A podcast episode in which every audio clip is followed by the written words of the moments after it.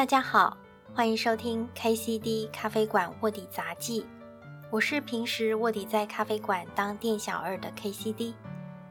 自从我使用 3C 占了绝大部分的时间之后，我的书柜堆了越来越多还没有开封的新书。现在我要逼自己把这些书都看完，也跟大家一起分享这些书或是有趣的事，希望你会喜欢。今天要推荐的书是由玉山社在二零一八年所出版的《问内亲村忙》，副标是日治时期的摩登新女性。作者郑丽玲教授是高雄人，她专攻台湾史，主要研究日治时期的社会与教育。而这本书透过采访日本统治时期在台南第二高女就读的女同学们，并取得许多历史照片和文献。呈现从一八九五年到一九四五年这五十年间局部日治时期台湾女学生以及当时的摩登新女性的生活面貌。故事就从西元一八九五年日本统治台湾开始。当时管理教育事务的单位叫做总督府学务处，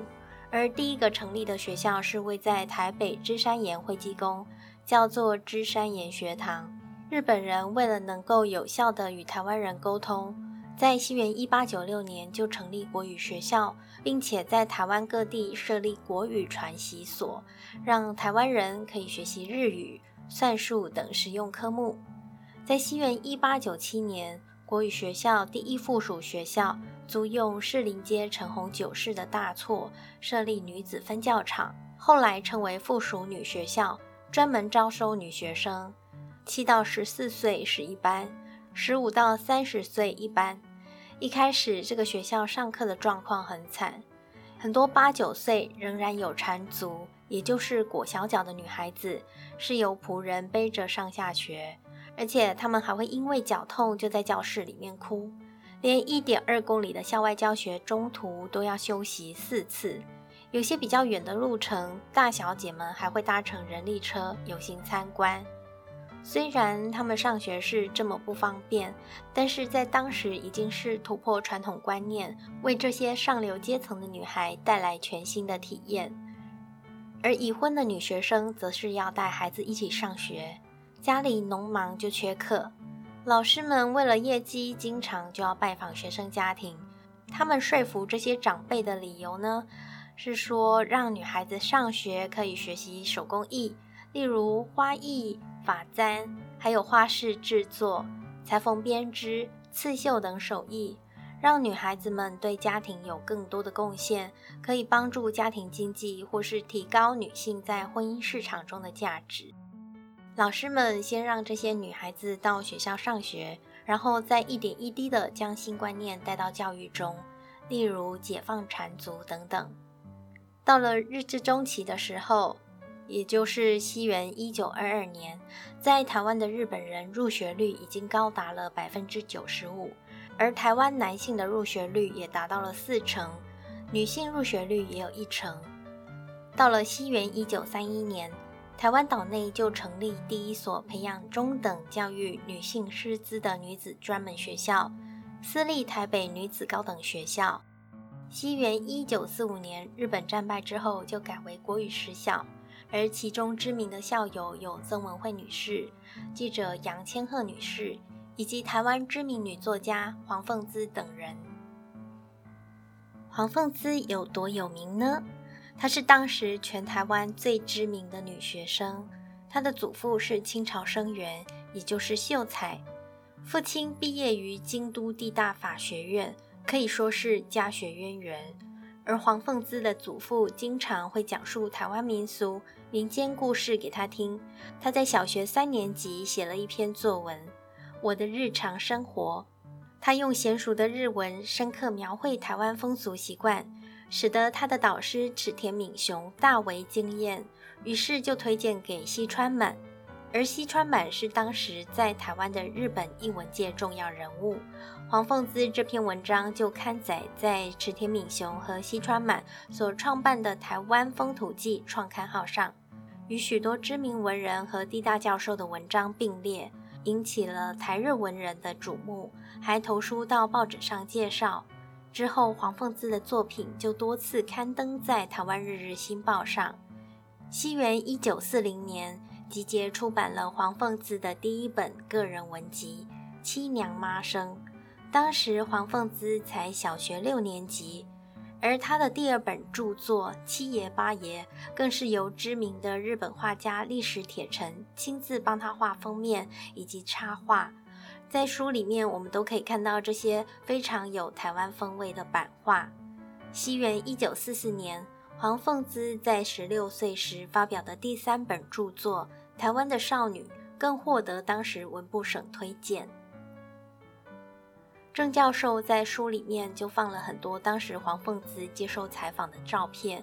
以及他书里面的插画和当时文人们流行的藏书票图片。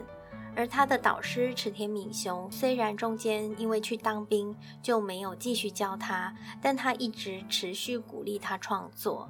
在西元一九四七年的时候，十九岁的黄凤姿就和当时三十二岁的池田敏雄结婚了。这边我另外也上网查了资料，在维基百科上面说，黄凤姿本来因为师生的身份想要拒绝他。但是他的母亲觉得池田敏雄是好人，所以就让黄凤姿答应他的求婚。在第四章《洋服时代》里面有许多的图片，是吸引我读这本书的主要的原因。里面他描述了最早的台湾女学生穿的是宽松的上衣配宽裤。但是日本人觉得裤装不符合女学生的形象，在一九一零年就开始推动制服的概念，上衣不限，但是把宽裤改为紫色的西式裙装。到了西元一九三零年代，小学生和高等女学校的制服就全面西化，变成了我们比较知道的海军领搭配百褶裙的制服，一直延续到二次世界大战。因为要躲避空袭，所以才改为方便行动的长裤。在当时住宿的女学生会在周日外出时去照相馆拍照，利用照相馆的小道具拍一些制服、便服还有和服的沙龙照，然后互相交换留念。那他们也会到学校或者是稻田这类外景的地方来外拍，所以在书里面的照片会看到当时的学校。校舍还有女学生们流行的发型、衣服这些样貌非常有趣。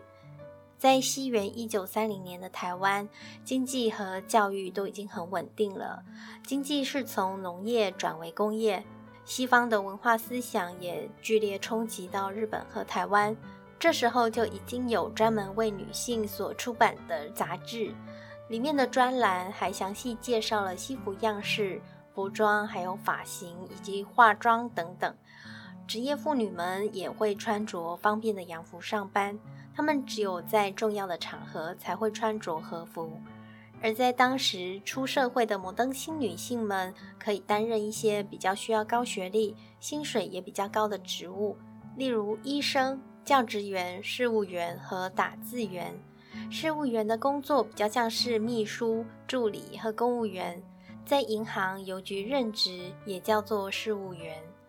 呃，这本书里面写了几个当时女性比较热门的职业，让我比较印象深刻的是车长小姐。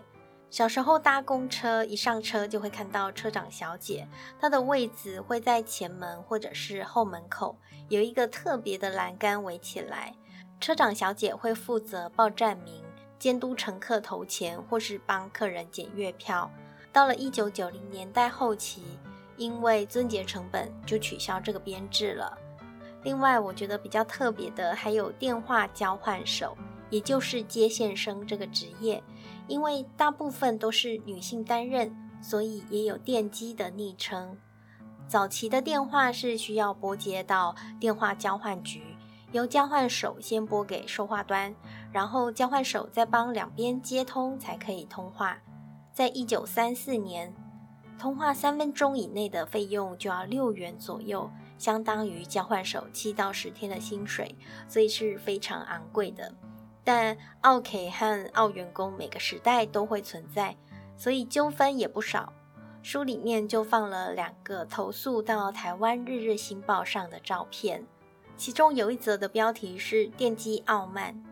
他说，屏东某人投诉电机交换电话，但是电机都不处理，告知对方通话中，过了半个小时才帮他接通，结果对方说我没有在打电话啊，他才知道被电机戏弄。后来他就打电话去质问电机，还被骂八嘎，然后就被挂电话了。之后他还要再打电话进去，结果电机都不理他。那当然，电机也承受了很多被奥 K 谩骂、骚扰的压力。其他比较特别的职业还有产婆，他们经过了受训，才有资格协助产妇生产。然后他们的履历上面还会写说他们在什么时候帮谁接生，那生产时的状况怎么样，都会有个记录在。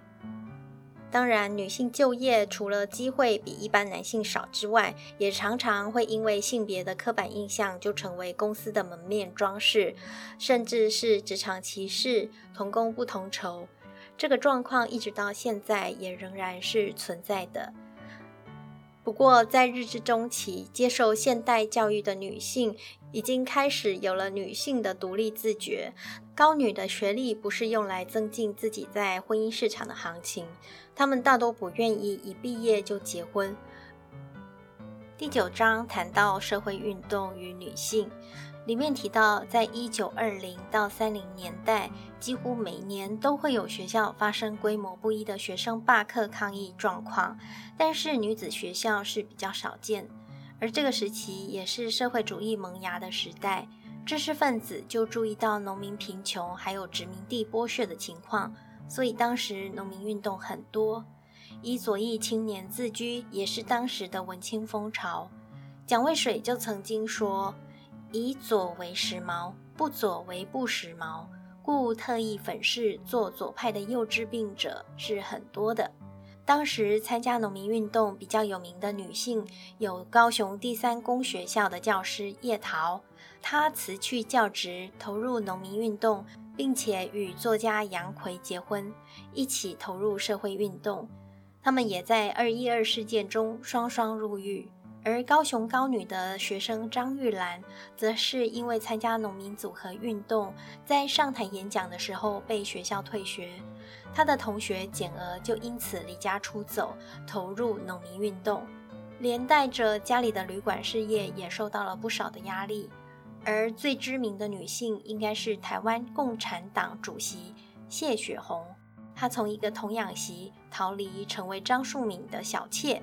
在受教育之后，受到社会主义、共产主义的冲击，她就决定脱离张树敏。她也在这个过程中认识了林木顺、林献堂、蒋渭水等人，于是就成立台湾共产党，积极参与社会运动。最后讲到摩登新女性，也不免要提到爱情。在十三章的爱情与自由里面，郑教授还收录了一些自一九三零年代自由恋爱渐渐萌芽的爱情故事，有纯纯的学生笔友之爱，不伦，还有师生恋的禁忌之爱。譬如我们前面讲到的池田敏雄与黄凤姿的师生恋，还有为了让学生上学。做出照顾一辈子承诺的摄影家彭瑞麟与吕玉叶，这两对是很幸运的，都修成了正果。同性氏结婚在当时也是比较不被允许的。有台湾知名的作家钟理和与钟台妹，另外还有同性恋的情侣新闻，强盗与咖啡馆女士的恋情。还有逃婚到日本，并且闯出自己一片天的声乐家蔡香莹女士的故事。最后，郑教授也收录了一些当时民风保守下的不良少年少女的事迹，以及后来在战争时期中女学生的活动，还有动员妇女的形象描述，都是我们以前在教科书上比较少可以阅读到的。很推荐给喜欢看照片、看老故事的朋友们，可以阅读这本书。非常谢谢你可以收听到这里，如果喜欢的话，请持续关注。再见。